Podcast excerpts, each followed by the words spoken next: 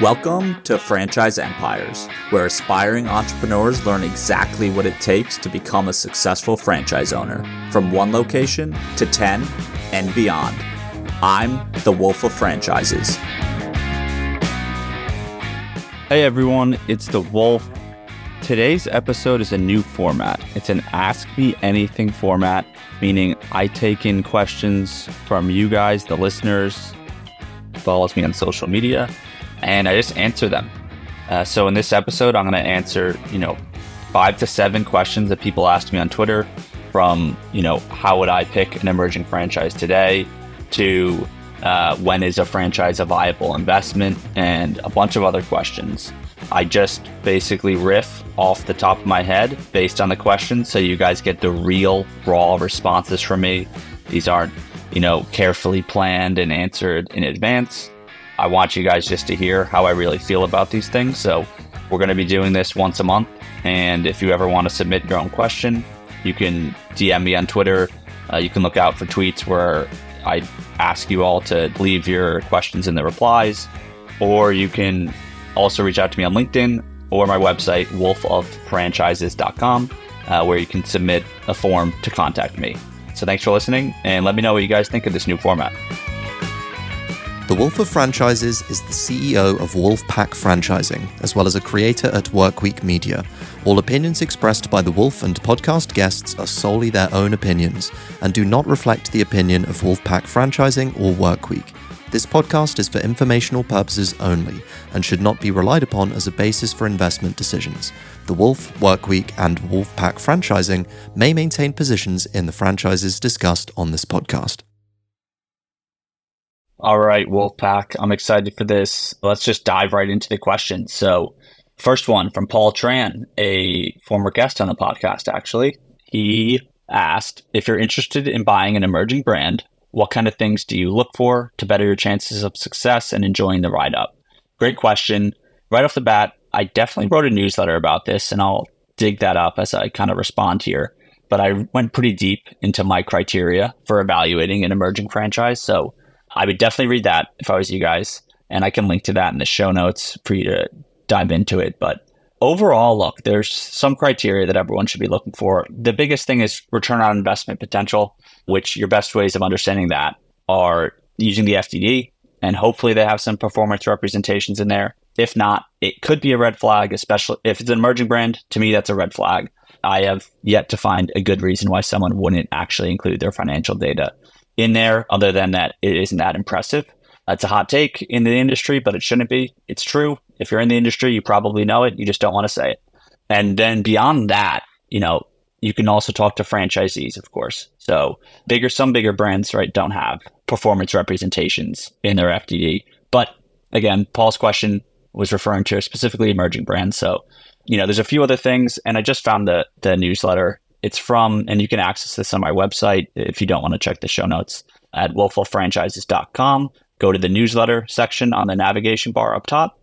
And all my newsletters are in chronological order from most recent to the oldest. So you can just scroll down to the September 25th, 2023 edition and read this. But beyond the return on investment potential, replicable operations is super important. You know, you want a brand that can scale and teach you how to run that business over and over again. Not just you, though, your other franchisees. If the brand's going to scale, it's got to be a simple enough concept. The supply chain has to scale as well. And then you want to make sure there's some value to the brand. And even if it's not at the stage it is today, right? Because, you know, every franchise, including McDonald's, started with one location, which means the large majority of the country doesn't know about a brand for a while. But if you can see that brand evolving into something real, and the executive team too, if you can see them, you know, if they're not necessarily C-suite leaders, which they're probably not. They're bootstrap franchise or founders. They don't have to be. You know, can they evolve into leading this brand into regional, national, potentially international brand, as well as support you and you know be good business coaches to you. The last thing I'll just say on this question, because there's a lot here, is you know check out, try to understand how well capitalized the franchise brand is. You know, I give a lot of credit to any entrepreneur. It's very tough to build a business. The thing with franchising is though is it's a big responsibility if you're going to franchise your brand because you're saying, "Hey, I have a business and it is so good that it's worth other people investing hundreds of thousands if not millions of dollars to, you know, basically license our brand and we'll teach them how to run the business and so on. But a lot of these brands aren't aware of how expensive it actually it is, right? I think there's this misconception that you could just sell franchises and you're going to get rich off the franchise fees. But then they get into the game and realize that they're probably only going to find franchisees via franchise brokers. And that's because most people don't, you know, really have an audience or any other effective or profitable way to market to find new franchise operators. And then all the franchise fee revenue is going out the door to brokers for the most part. You know, when I say all, I mean probably anywhere from 50 to 80%. That's if they're using an, a franchise sales organization on top of it. If not, just 40 to 75% typically is, is what brokers take, though there are some who take 90%. Either way, it's a huge dent in your franchise fee commission and revenue. And you don't have much to invest into the actual franchisees and hire support staff and training staff and you know scale up marketing across your franchisee base and pay for technology tools like Krokit or other franchise specific softwares that actually provide value to you as a franchisor and your franchisee network. So if your franchisor doesn't have on their balance sheet, which you can check that in the financial statements in the exhibits of the FDD, they're required to share their, you know, full financial statements there. You know, you got to understand really what are they actually going to be able to invest and support you with. But, and you're the one taking the risk. So it's well within your rights to have that conversation. So that was a long response. I'll try to be a bit quicker with some of the next ones, but that was a, that was a big question, so I wanted to cover as much as I could. Next one, Joseph Durfee. What franchise category outside of home services are you most bullish on for the next decade? Hmm. For one, my gut reaction is a decade is a long time to be bullish on something. Things change pretty quickly, right? Over a 10 year period. Home services, he's right to exclude that because they're never going out of style. Even though I think there's a lot of home service franchises and a lot of people are thinking it's going to be easy money. I would disagree with that. I think, look, I mean, food and beverage is the biggest category in franchising restaurants, that is. I'm sure there will be some new winners over the next 10 years that, that don't really, that aren't known today or aren't, don't even exist yet. Health and wellness, you know, it's a bit trendy with, you know, saunas and, you know, med spas are popping up. I think there'll probably be a few winners from that long term, but it could become oversaturated. Yeah, I mean, honestly, my take on this, and you know, when I look back to the newsletter I wrote, I think it was the the top five franchises of 2023. That was my last newsletter of 2023. I mean, I had two home service brands. I had Rolling Suds, a power washing franchise, and then a residential cleaning franchise called Home Clean Heroes on the list. I had Funbox, a recreation slash event franchise, you know, where you build a bounce house and you basically have like a little pop up festival for a day on the weekends, and it drives pretty impressive numbers. Then I had Milkshake Factory, and then I had Uptown Cheapskate. So Milkshake Factory, as you would guess, it's an ice cream restaurant effectively, and then Uptown Cheapskate is a used clothing store, and they were the number one concept on my list. So what that tells you is we have a restaurant, we have a retail clothing store, we have home services, and then we have you know, recreational, it's called. So all over the map for concepts. And I would say I'm less focused on specific industries per se and more focused on individual concepts.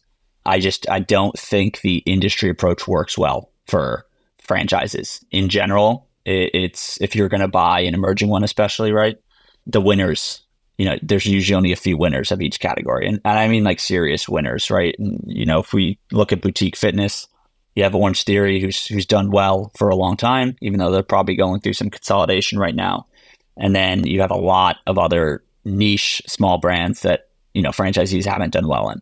So yeah, great question, but I tend to just pick out individual concepts that I think show really impressive unit economics, have a good team, can grow or are growing and, you know, it doesn't matter what the industry is because, you know, franchises are at the end of the day just typically just a small business that they're able to scale by training other people to deliver that same service in their market. So, yeah, that's my thoughts there. Moving on, this person says, I was both franchisee and franchisor. At what point does a franchise restaurant become a viable investment? 12 units, 50 units, multiple states. When does the royalty or marketing percentage really pay off? So I think that's not something that you know, I guess uh, different way to say this is, you know, it really depends on your risk appetite for that first part. You know, when does it become viable? And it also depends on some of that criteria I mentioned earlier from Paul's question, right? you know, are they scoring 10 out of 10 on every criteria for an emerging brand? Because then maybe that brand is actually a viable investment at five or 10 locations or two locations, even, you know, who knows? I mean, there's always going to be some risk regardless. But I think it really depends on someone's risk appetite.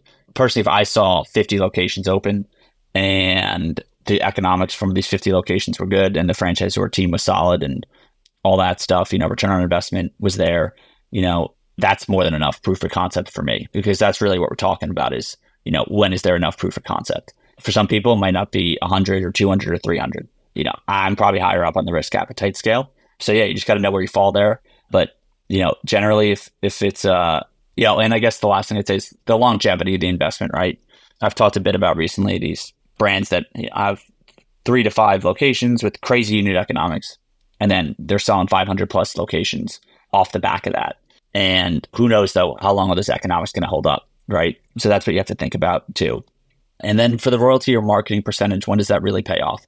Yeah, look, I've always thought about it of a franchisor can charge you whatever they want for the royalty as long as you're making profits and it's fine, right? If a franchisee is getting charged somehow, you know, let's pretend there's a hypothetical brand out there that's charging a 50% royalty and you're still making your money back in two to three years as a franchisee, and then the rest is pure profit. That's phenomenal for you. So, yes, a franchise brand in that ridiculous scenario could charge 50% of the profits. And actually, as I'm saying that, I mean, uh, I'm kind of like dancing around Chick fil A's model, which obviously there's a lot of differences there. But the point is, is should, I always just think of it as what is the cost to build and operate a location and how much money can I make when all is said and done after the royalty, after the marketing percentage. And if you're you're able to make, you know, my target is like brands that at least show the potential to earn your money back in three years. If you're able to do that, then it doesn't really matter like when, quote unquote, the royalty or the marketing percentage pays off. You know, if the franchise brand is helping you build a really successful business, then that's all that matters at the end of the day. Next question Are franchises relevant in the age of information? Does a brand really carry the weight it once did? Yes, absolutely. I mean, these are small businesses and brick and mortar and service businesses. You know, those aren't going obsolete all of a sudden. So, uh, and does a brand really carry the weight it once did? I absolutely. I'm a firm believer in brand. Brands are never going away, uh, whether you like it or not. You know, people are buying Teslas because they want to say that they're a Tesla owner, right? That's the brand speaking. You know, someone drinks Sam Adams over Heineken because it's part of their identity. One brand aligns with their identity, and that's part of their personal narrative. And so, brand will always matter, whether it's in consumer products, where you shop, which gym you go to, and so on. And so, you know, franchises that are consumer retail focused, I think it really matters, or it can matter, and it can be a huge differentiator. So, I don't think it's going away in the age of information. Not sure if there was more behind that question, but that's my quick take. Next question from TB. How do you think about non-physical franchise concepts? How are territories adequately defined slash protected? So great question. For non-physical franchise concepts, the way they break down the territory is incredibly important for you to understand during your due diligence process. And you can get a sense of that in item five of the FDD. So look, it's going to vary from brand to brand, but you know, I was just speaking with someone about home services franchises that you know, I think there was a, there's two fencing brands. One of them is much more developed.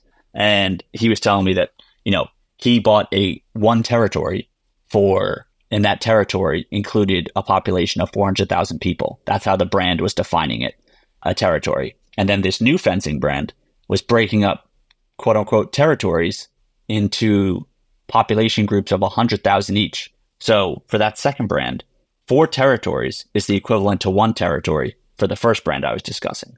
And so that second brand, you're going to have to pay four franchise fees to secure the same amount of population to build your business in. So again, like the numbers got to be pretty good for you to to justify four franchise fees just for that level of population.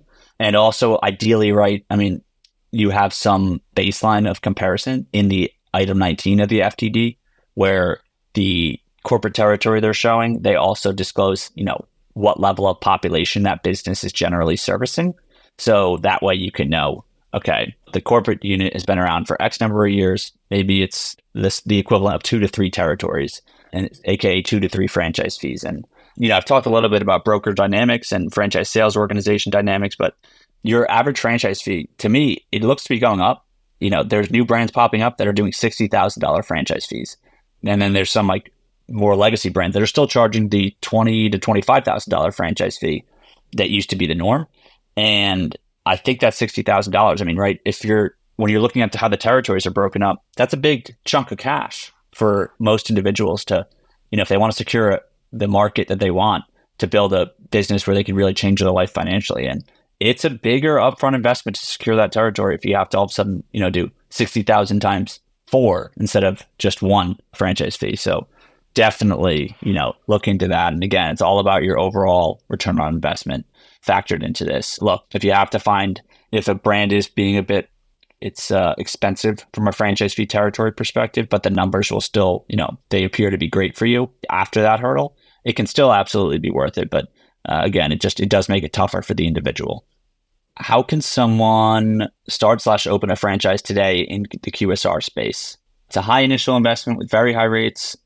I'm assuming it means interest rates there. And payout usually ends up being around seven to 10 years with today's high labor costs. Thanks in advance. That's from Novice Trader. Thanks for the question. Great question. So, yeah, it is hard out there right now. I wrote a newsletter recently to start the year. How would uh, people get started today? And this was from current successful franchisees. And one of them basically specifically said, he's like, I would avoid brick and mortar. Uh, I would go only, you know, into home services or just non brick and mortar because you know, cost of capital is up, right? Interest rates are a lot higher. So if you get a loan from uh, an SBA loan, the interest rates are going to be a lot higher today than they were in the last, you know, five to 10 years. The cost of construction is also considerably higher.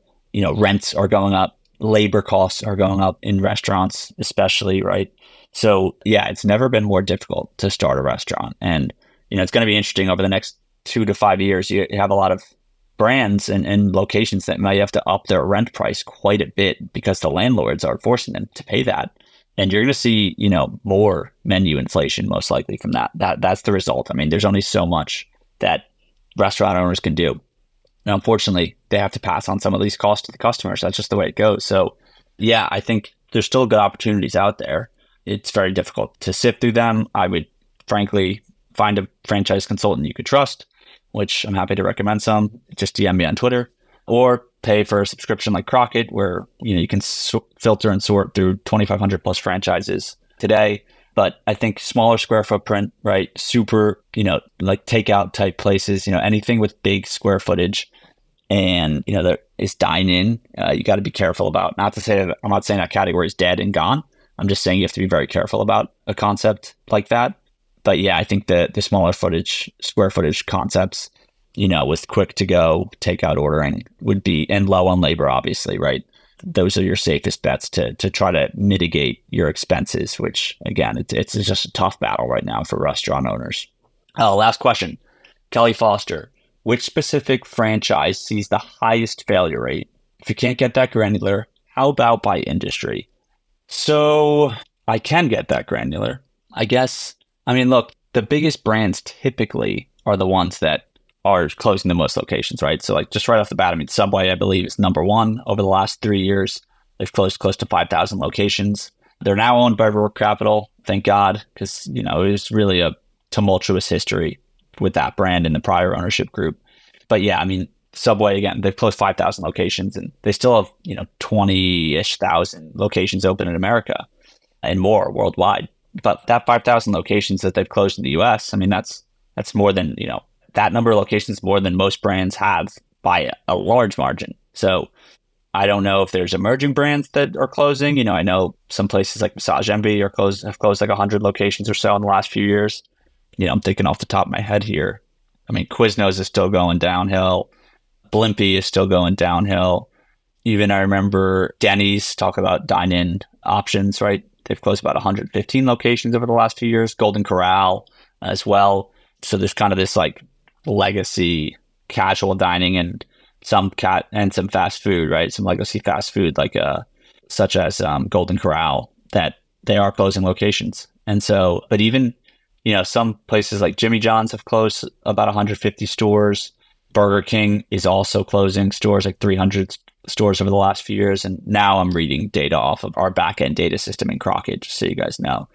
But then I also see F45 has closed a couple hundred locations as well. Same as Supercuts, 422 locations they've closed. So, yeah, look, there's a lot of brands that are always going through these ups and downs. Uh, that's the bottom line. And that's why you want to check, again, item 20 in the FDDs where you can get all this information about any brand that you're looking at. So, you know, not just that first chart, dive into chart, the deeper charts, three, four, and five to really get a sense of how many locations are opening each year in each state. And then you can just scroll to the bottom of those charts and they show you the aggregate numbers. Uh, so you can see just, you know, how many are actually were open at the start of the year, how many were open at the end of the year. And that doesn't factor in units that have new units that have opened. So you just get a clear picture there of what's actually going on. And yeah, guys, so that's all the questions for today. So hopefully I can rip through a lot more of them in the next AMA next month at the end of February. And yeah, if you have any questions or comments or suggestions on the format, if you want it to be more formal, or if you do like just me kind of riffing off the top of my head, feel free to let me know. And uh, yeah, thanks always for listening. Thanks for listening to Franchise Empires. We're coming to you soon with actionable insights to take the next step on your franchise journey. So make sure to subscribe on Apple, Spotify, Google, or wherever you listen.